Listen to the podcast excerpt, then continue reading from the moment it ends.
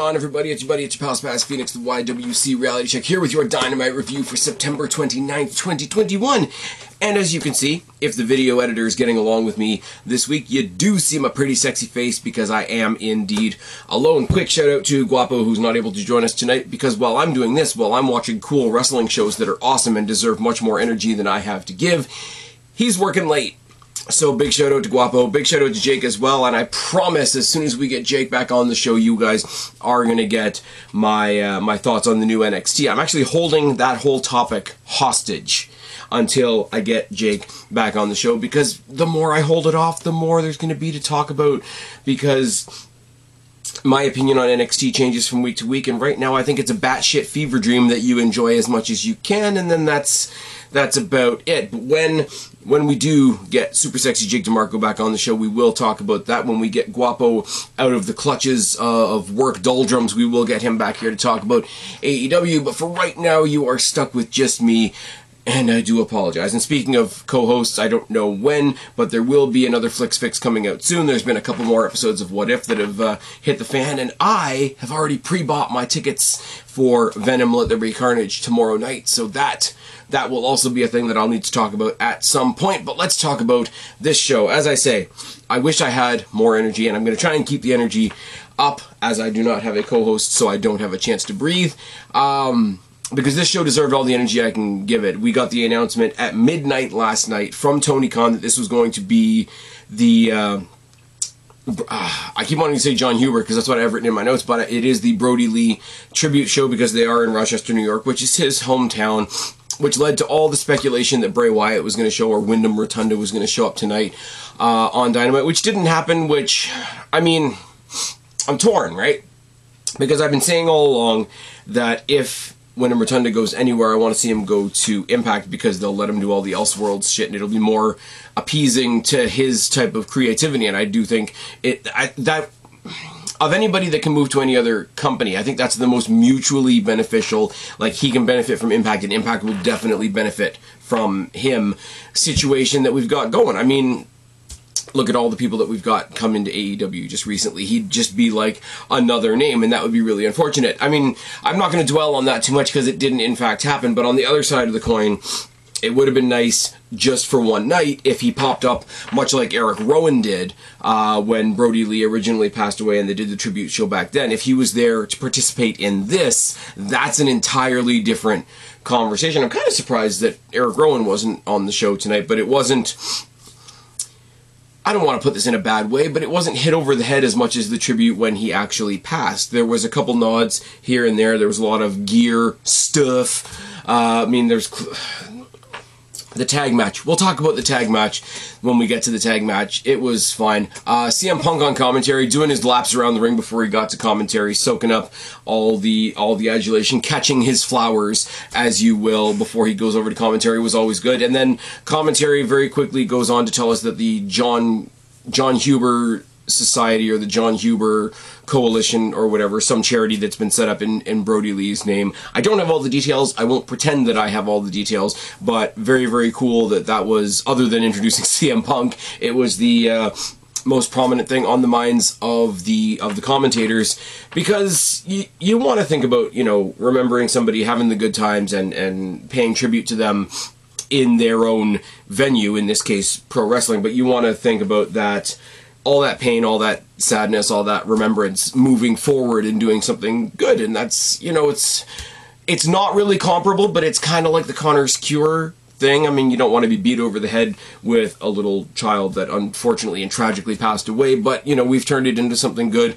Uh, Jon Huber's, I don't know what particularly the society benefits, so I'm uh, super uneducated on that part of it, but um, just in general, if you're gonna if you're gonna plug that for a night, this is the night to do it, and I hope they plug it going forward. I, I think they mentioned there were some T-shirts and whatnot that were being sold uh, for the purpose of that uh, of that charity, and then we get into the opening match, which was holy crap. You want to talk about starting right in the fire? That's not even a metaphor. That's not even a phrase, is it?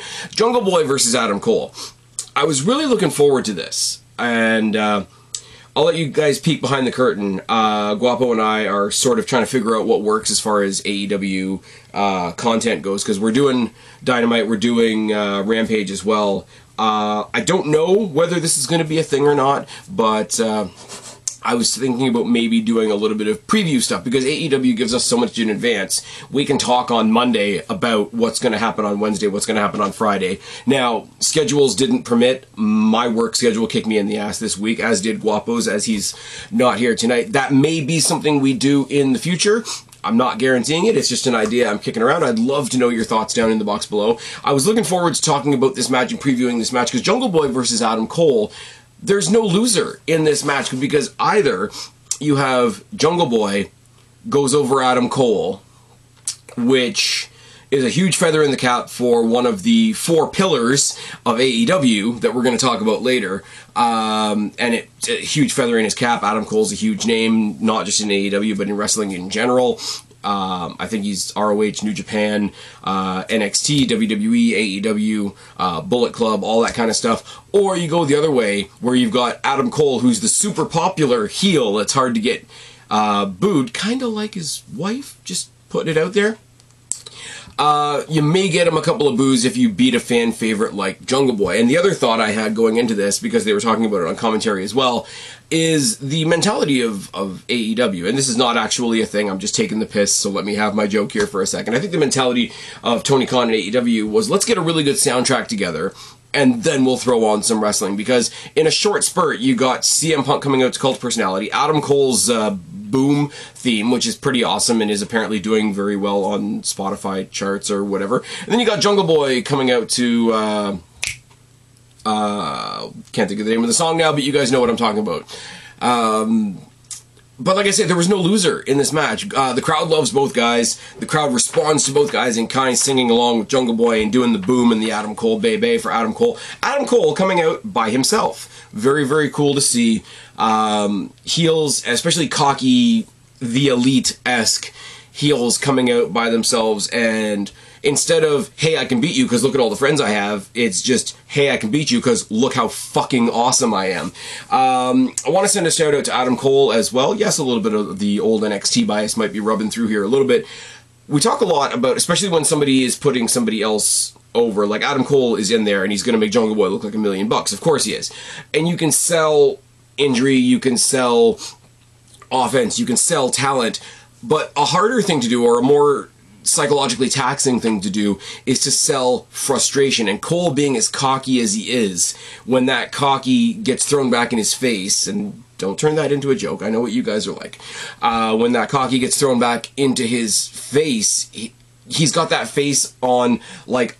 I should have won already. I should have my arms raised already. My music should be playing already. I should have won already. Adam Cole, and I thought this in in uh, in NXT as well, and I never verbalized it properly, or I could never bring it to uh, bring it to a point because it's part of the star quality.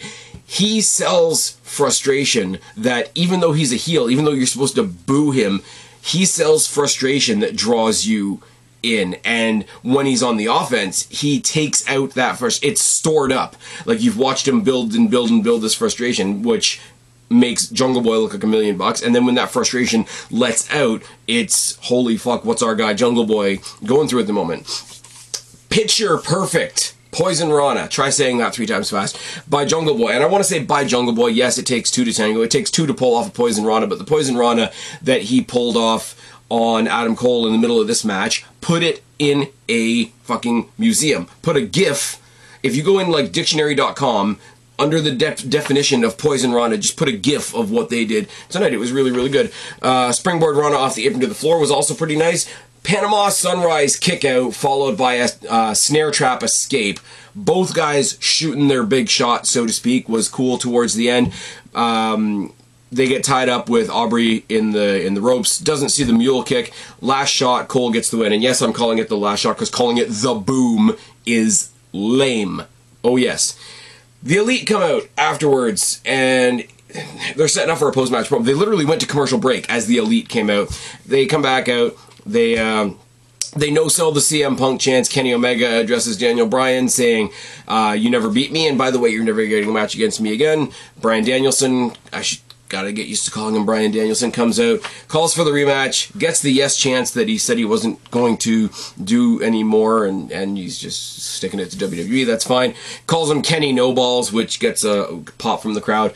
And I'm sorry, I loved all of this. Don't get me wrong. I am not shitting on this. I thought it was hilarious. But anybody that laughs their ass off at this and then doesn't get why the the Rock literally going out there cutting a promo saying I can say whatever I want and these people will chant it and then doing the cookie puss thing this is literally the same thing. It's just happening in a, in a company that you like a bit more.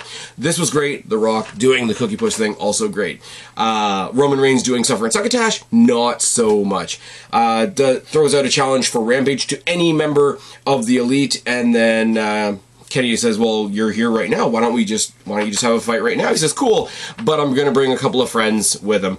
Out comes Kaz, out comes Christian, out comes Marco Stunt, out comes Luchasaurus, and out comes once again, even though he just went to the back, Jungle Boy and the Elite Bale because that's what they do. Heading to the back, Andrade is still playing up this story that he's trying to recruit the Lucha Brothers. The Lucha Brothers are the AEW Tag Team Champions and apparently also are the AAA tag team champions. Now, I don't pay attention to AAA, which won't surprise any of you, but Andrade asking where Pac is, and they're still playing up the whole like he's battling Pac for custody of the Lucha Brothers, which I don't think should be a thing. But also, he says, I've got a lot of Lucha friends, and I could come over after those titles, and he points to the AAA titles. Now, I don't want to dig at AAA just because it's not something I watch. I know recently Andrade and, and Kenny Omega uh, had a match for the AAA title. us. So I'm not I'm not sitting here to cast aspersions, but AEW star Andrade El Idolo looking at AEW stars, the Lucha Brothers, who are the AEW Tag Team Champions. Why aren't you going for? Th- I don't. I don't understand it. I'm sure there's a reason. There may be a longer narrative thread, as they say, going through. But uh, a, I don't really want to see Andrade thrust into a tag team right away. We've just gotten through all the manager crap with with Vicky and then with Chavo, and then it was going to be Ric Flair, wasn't it? And then cancel culture came and saved the day, and by that I mean saved us from something that could have been really really cool. Oh man, let's uh, let's go on a plane ride. Uh, I I don't get it. I don't I don't get me wrong, I would love to see Andrade and Phil, fuck, put Fuego del Sol with them and let them go against the Lucha Brothers in a tag team match for a tag team championship. I, I have no problem with that. Andrade individually taking on Penta, Andrade individually taking on Pac again, Andrade individually taking on Rey Fenix. I might be a little bit biased on that one. Is all amazing. I just, I don't get where the goal lies. And that might be me again, me nitpicking to the nth degree. Just go. F- you're on the AEW show in the AEW company. You're three AEW guys. Now one of them's gonna have to get a partner. Why wouldn't you go for the AEW tag titles? Now I know somebody's gonna say in the comment section, well, the AEW tag titles. Uh, are held in the constriction of the ranking system, which AEW uses when they want to and don't use when they don't want to. But if a challenger randomly challenges the champions and the champions accept, look at the uh, I don't want to bring him up just because this was his tribute show, but look at the Brodie Jon Moxley situation. He got a match basically by attacking Jon Moxley and Jon Moxley being like, "Hey, if you wanted a title match, you just could have asked." It's that easy. I don't get it. You know what else I don't get? Cody and Lee and Big Shotty Lee Johnson taking on Dante and Matt Sydal. Now, there's a handshake to start the match from Cody, who's not really a babyface, to Dante, because of course it's Dante. Uh, there's a mix up on both sides here, because Cody Rhodes, whether he himself wants to admit it or not, is not a babyface. Lee Johnson is a super babyface. Matt Sydal is awesome and held up his end of the match fantastically, and I could not be paid to give a rat lizard fuck about Dante Martin. Go ahead and ask me why. Um, there was a flying flying knee off the apron uh, by Sydal to Cody that was really really satisfying. But then on the other side of the coin, I got to give Cody a little bit of credit because he hit a I don't, I don't even know what word to use. He hit a fantastic. I'll, I'll go with fantastic. How about that? He hit a dynamite Vertebreaker on uh, on I believe it was Matt Sydal as well. But Lee Johnson, who was the the MVP I couldn't think of a better way to say it again. Lee Johnson was the MVP. A lot of people are sitting there stroking their sack over Dante Martin, which I don't get because the guy's boring as fuck. Yeah, he's athletic. So is everybody else. Moving on. Matt Sydal, really, really awesome in this match. Cody, even though I don't like him, really, really good in this match. Lee Johnson was the star of this match, and he hits this sick package neckbreaker thing to get the win. Cody and Lee get the win. Cody grabs the microphone because, of course, he does and calls out Aleister Black and immediately gets told off by Arn Anderson. He says, Before you go off and do something stupid, let me tell you something. You know, you lost the first match because you were upset. You, you, lost your first match with Black because you were upset about what he did to me. Why were you giving a shit about me? You lost your second match because I fell off the apron and you came to take care of me instead of finishing off your match. And then he goes a little bit. I, I, I'm tempted to say he went off script, but I don't know if he did. He says, "Do you know the difference between me and you? Somebody would come and try to steal your car." And you would say, okay, okay, take the car. Please don't hurt me. If it was me, if it was Arn Anderson, I'd pull out my gun and I'd splatter his brains on the pavement he basically dumps Cody as a as a protege for being a pussy, and then underscores it by saying like, "Come on, Lee Johnson, at least you listen to what I have to say." Ugh, I don't know. It was effective.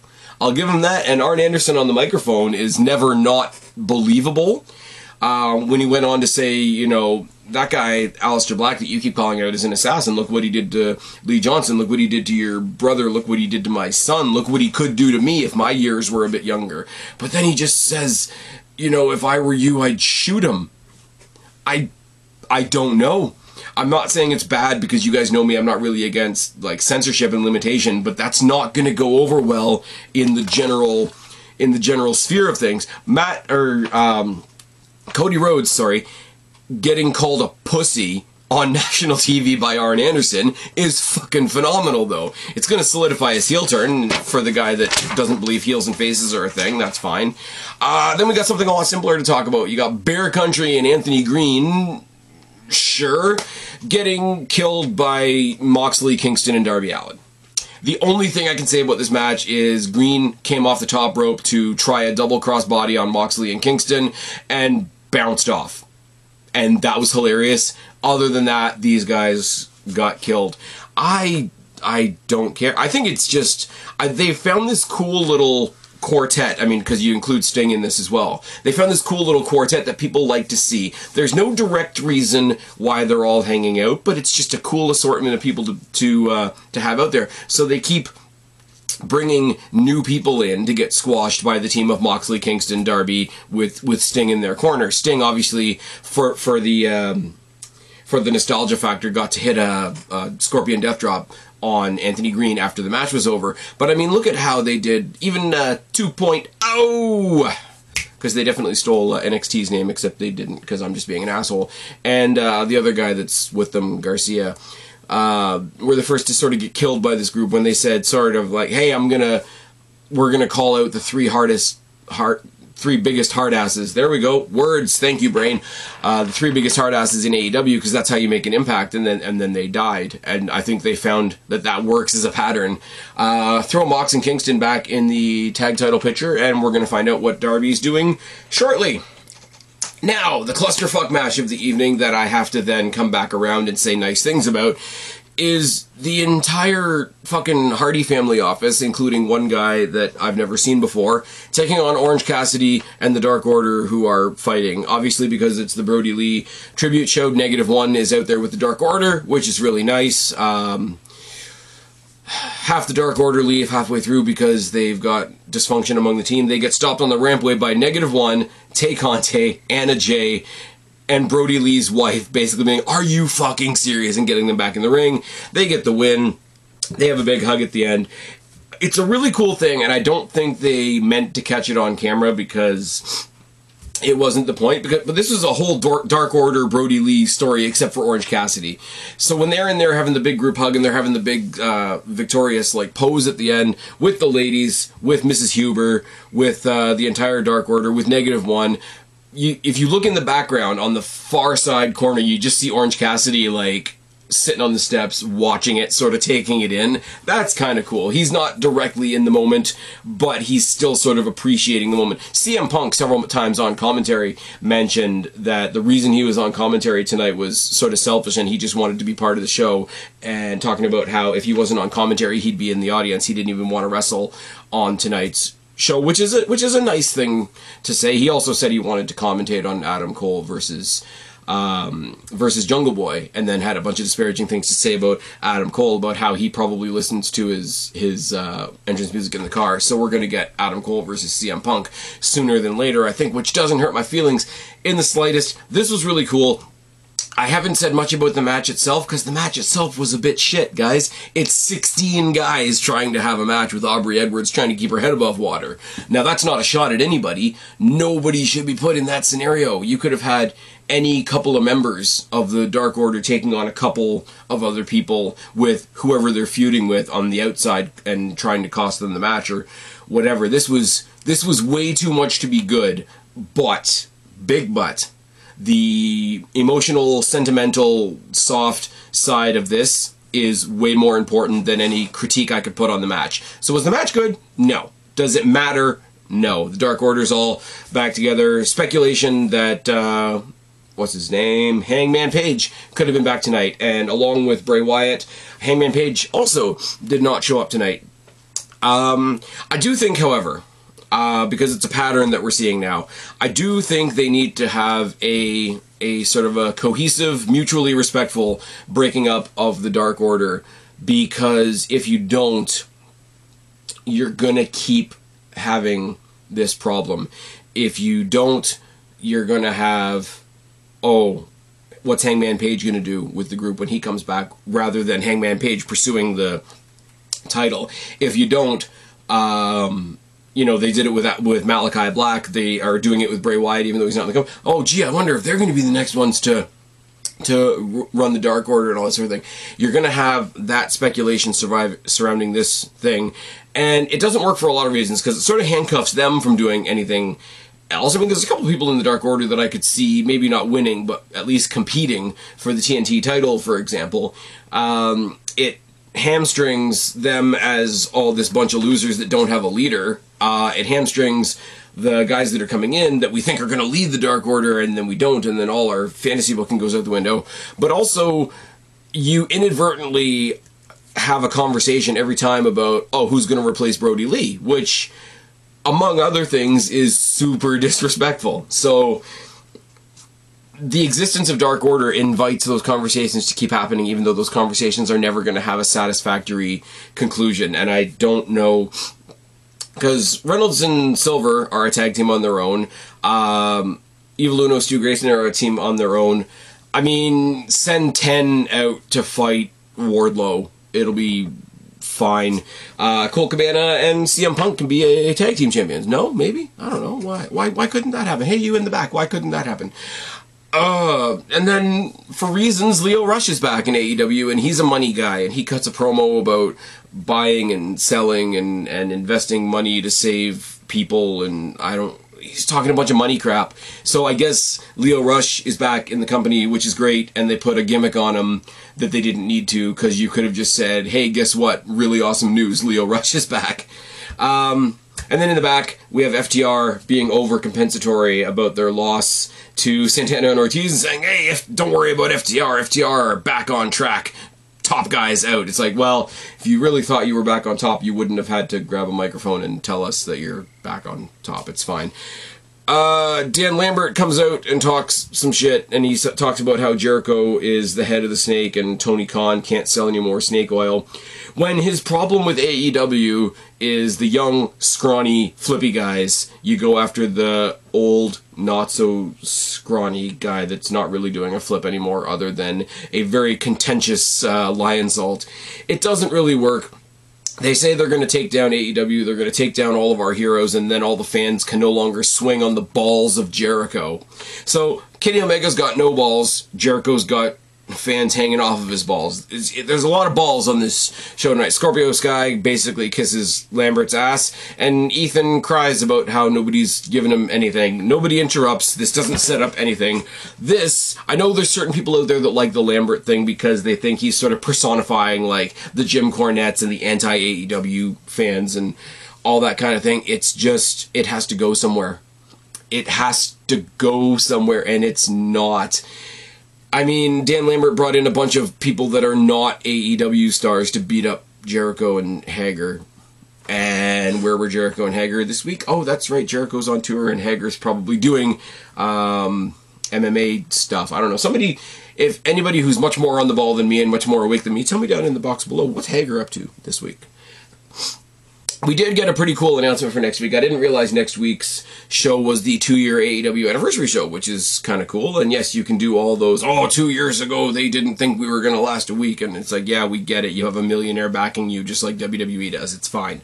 But something we did get announced and uh, in a video package from Hikaru Shida was talking about what's happened in those two years for her moving to America and becoming the longest reigning champion, Roddy Roddy Raw. And if she wins her match next week, it's going to be her 50th victory in AEW. All very, very cool. And then you get the added bonus that her opponent next week is Serena Deeb, which I think is fucking fantastic. Serena Deeb's gonna do the business because they're talk they're not gonna talk about the 50, 50th win if they're not going to give her her 50th win. It's like when New Day broke the record in WWE, but that's because they were mostly being spiteful to demolition. We don't need to talk about it. Moving on. TayJay versus Ford and the Bunny. Um, Ford and the Bunny, it wasn't their night. I'm sorry. I Anna Jay and Tay Conti individually, I would love to see in the title picture. Um, not as I'm not I'm not unrealistic. I don't think they're going to be champions anytime like champ champs anytime soon. But I would love to see them in the conversation. I would love to see Anna Jay or Tay Conti get their shots at Britt Baker. Britt Baker can go in there, give them some shine, and then like maybe you come back to it five six months later, and one of them does pick up the championship. In the meantime they do come out as a as a great team, and they pointed it out on commentary. They came out to their own music. They didn't come out to the Dark Order music. They finally got their their tag team Titantron, and they had matching gear that was not in the colors of the Dark Order. They're sort of forging their own path because if I recall correctly, only one of them is actually in the Dark Order, and the other one's hanging out. So kind of cool for them to go their own way. None of the Dark Order were out with them at ringside, so they're sort of existing as a team on their own. It's great. Um, and they had all the character in the match too. Anna Jay, who, who's just come back. Uh, and has all the enthusiasm and aggression of somebody who's just come back after being gone for so long, and Tay Conti, who's just like consistently good and I think incredibly underrated, and probably wasted in this feud with the Hardy family office. And I, I, I say it every week. I've always been a big fan of the Hardy Boys, but I hate what they're doing with Matt Hardy right now, and everything else Matt Hardy touches right now becomes boring as shit by association. What happened to Kip Sabian, by the way, considering Penelope Ford's like in the Hardy family office? Did he get canceled and nobody told me? Put it down in the box below. Friggin' uh, Joe Gacy, Mr. Friggin' Woke SJW, as a legit gimmick, can probably tell me who got canceled. But again, saving that for when I get Jake back on the show. We get a video package for Friday and a match that I really don't care about other than the fact that Thunder Rosa's in it. It's the triple threat match between Thunder Rosa, Nyla Rose, and Cora and not Cora Jade, that's NXT, Jade Cargill. I I I don't care about two thirds of this match. I don't know what you want me to say. I um, this is it's going to be a rough rampage. It's going to be a really rough rampage because we've got that triple threat, and then we've got the hair versus hair match, which is Matt Hardy versus Orange Cassidy, except it's not Matt Hardy, so I don't even know. And then we got one match that we're going to talk about later on. That's fine. MJF comes out to cut a promo, talks about the four pillars of AEW. It's really, really weird because MJF hates everybody and he is hated by everybody, but always ends up putting somebody over in his promos way more than you think he's going to or predict that he's going to. He talks about the four pillars of Jungle Boy, or sorry, the four pillars of AEW, which are Jungle Boy, who he's beaten, Sammy Guevara, who he's beaten, and Darby Allin, whatever. And then he talks about him. He talks about how he's the past, present, and future of the company. He's going to be a world champ sooner than later. He starts getting CM Punk chants, and he just sort of tries to he he sells them by no selling them, if that makes sense. And then he mentions like, "Hey, I could leave at any given time." Bruce Prichard. oh, I'm sorry. He's got Bruce Prichard on speed dial, and I think it's CM Punk on commentary that says, "Doesn't everybody have Bruce Prichard on speed dial?" Darby Allin comes out and he calls him a school shooter mime on a skateboard. So there's your there's your second shooting gun violence reference of the night. so we got two mentions of gun violence on the show. We got two mentions of balls on the show. Um, he digs down on the Darby Allin's uncle story, the uncle that drove drunk and died, and Darby was in the thing, and amps it up as you know the wrong man died, and again, it's I love it because I think somebody can correct me if they think I'm wrong because I'm sure there's somebody else. I think the only person that could have delivered this promo was MJF because he's the only person that is so that sinks his teeth so deeply into being that much of a piece of shit that you don't think he's doing it for shot value that it actually works. Um, I mean, obviously, we're getting a promo between MJF and Darby Allin, which doesn't hurt my feelings at all. I, because they are speeding through some some a, the quote unquote AEW dream matches, capital D, capital M. Uh, I really don't hope they fast track this to next week in the second year anniversary show because this is a match that you could save. This is a match that you could save for Full Gear, which is in November, I think. Again, down in the box below if I've got that wrong. I mean, right now for that card, you've got Omega Danielson 2 and then Darby versus MJF. There's your first two matches right there. Um, I don't know. It's I hate putting it in, into this category like this, but it's one of those I don't like this promo, but I oh sorry, I don't dislike this promo, but I do acknowledge what the people that want to shit on things are going to grasp onto. It's the same thing with the Arn Anderson thing. It's the same thing with the balls references and all that kind of thing. We're talking about balls on AEW because we're we're edgy, so we talk about balls. Uh, freaking CM Punk on commentary once again, uh, talking about how if Darby Allin hadn't gone down there, he was going to have to go shut him up himself, which is great.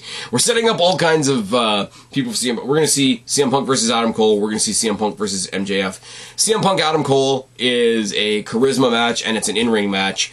But goddamn, we all know that MJF versus CM Punk is a microphone match.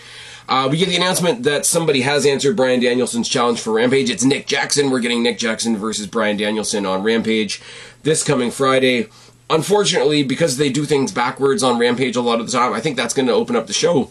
I could very easily tune into Rampage, watch Bryan Danielson versus Nick Jackson, and then turn the show off because I don't care about the women's triple threat match. I feel bad that Thunder Rosa is trapped in such a shitty match, and I don't care about the hair versus hair thing like at all. And I don't know if it's taped this week or whether it's live or whether the spoilers are going to get out like it did for Grand Slam. Grand Slam was still good.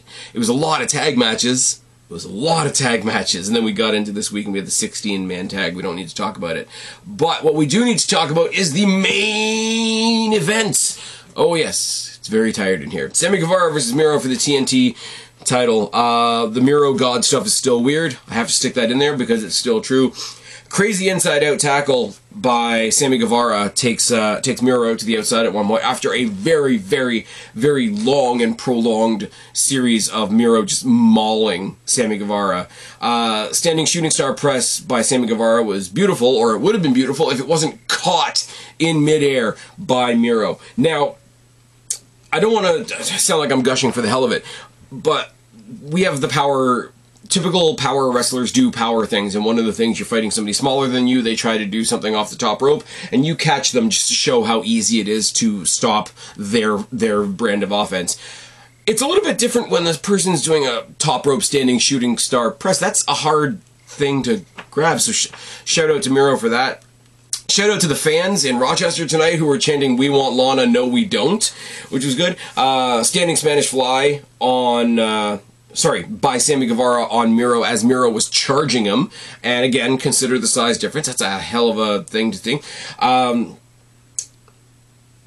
super kick takes Sammy Guevara out of the ring towards the end of the match, and he starts pulling off all four turnbuckles instead of letting the referee count Sammy out. And they even mentioned this on commentary. You super kick the guy. We know you've got a pretty powerful super kick. The guy might as well be counted out on the outside, but you've distracted the referee by the fact that you're taking off all the turnbuckles. Or wait, is it all the turnbuckles or is it just three? And then Fuego del Sol, of all people, stops you from taking off the fourth turnbuckle. You knock him off the apron, but that leaves you wide open to a top rope tornado DDT, a GTH, which is his version of the GTS that goes uh, a slightly different direction than the GTS. Uh, 630 splash.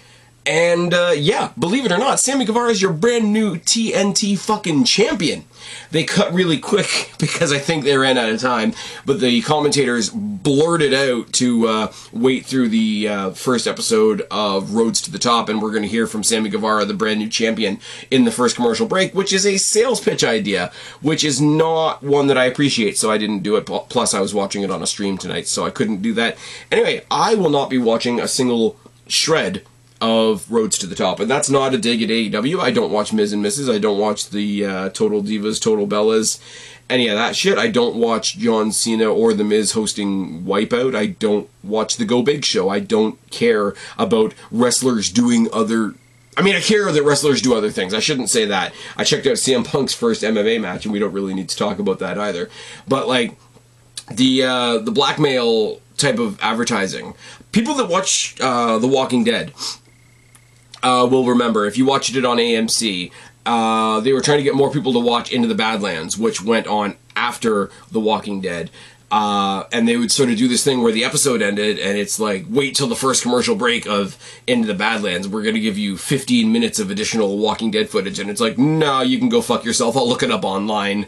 I'm not going to sit through 15 minutes of a show that I don't care about. And that's very much what they did here, in addition to the fact that I don't think they had time. It went it went really quick. He got his win. He got his title. He posed. They did the the not the fireworks, but the confetti, etc.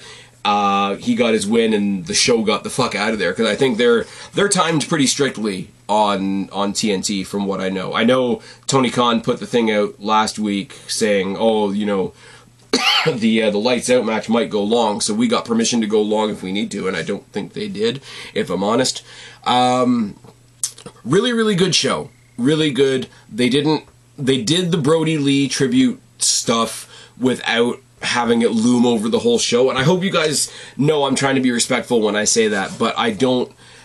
I don't, and I don't think any wrestler who's passed would want to inflict like an entire two hour funeral feeling onto a show and who am I kidding? There's no way I can say that without sounding like an asshole. But they didn't do that here, which is cool. They did the Dark Order stuff. They had Mrs. Huber come out as part of that. I, think her first name's Amanda. I could be wrong. I don't want to be, you know, fucking that kind of shit up. Uh, they did that. Sammy Guevara fighting for the TNT title, which uh, Brodie Lee held before he passed in the purple gear. I want to think that that was a choice. Um, very very cool minor thing. I, again, mentioning the the charity that's been started in his name right off the top of the show uh, was a cool thing. I think they did it the right way.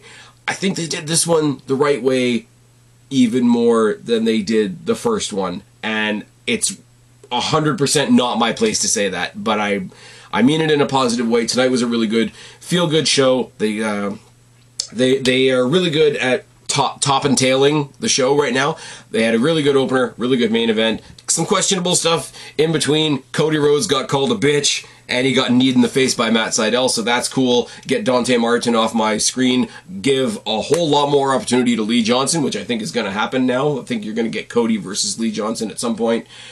Uh, a lot of cool stuff. A lot of stuff that we thought was going to happen didn't happen tonight. We didn't get the return of of Hangman Page, which is fine. We didn't get the debut of Bray Wyatt, which is also fine. Um, they didn't do a whole lot. Of, like I say, they didn't do a lot of the over overwhelming sort of uh, drawn out tribute stuff. Uh, that I thought they were going to do, which I think served the show. I think it was a decision made on short notice. I'm not entirely sure about that. But the show was really good. Uh, a lot of messy stuff in the middle. The 16 man tag was what it was. Like I said, it was a terrible match, but the feel good moment at the end was the purpose of the segment, so it all works. Dan Lambert, what do you want me to say? Um, CM Punk on commentary was really good. Daniel Bryan didn't have a match tonight. Jericho wasn't there. None of the inner circle were there other than Sammy Guevara, if I'm not mistaken. Um, they're pushing a lot of things forward. They did a lot. I didn't like it all, but they did a lot, and this was a really good show. I've rambled for far long enough. You guys will see week after week after week. I'm proving why I need a co-host. You better pray that Guapo's with me on Friday, or I'm not going to have anything nice to say about that triple threat match, am I? But for now, in the meantime and in between time, I've been Spaz, your YWC reality check. Subscribe up there, talk down there, start a conversation, keep all these conversations going. Don't be a stranger. I will talk to each and every last one of you later. But for right now, tagging out. Bye, guys.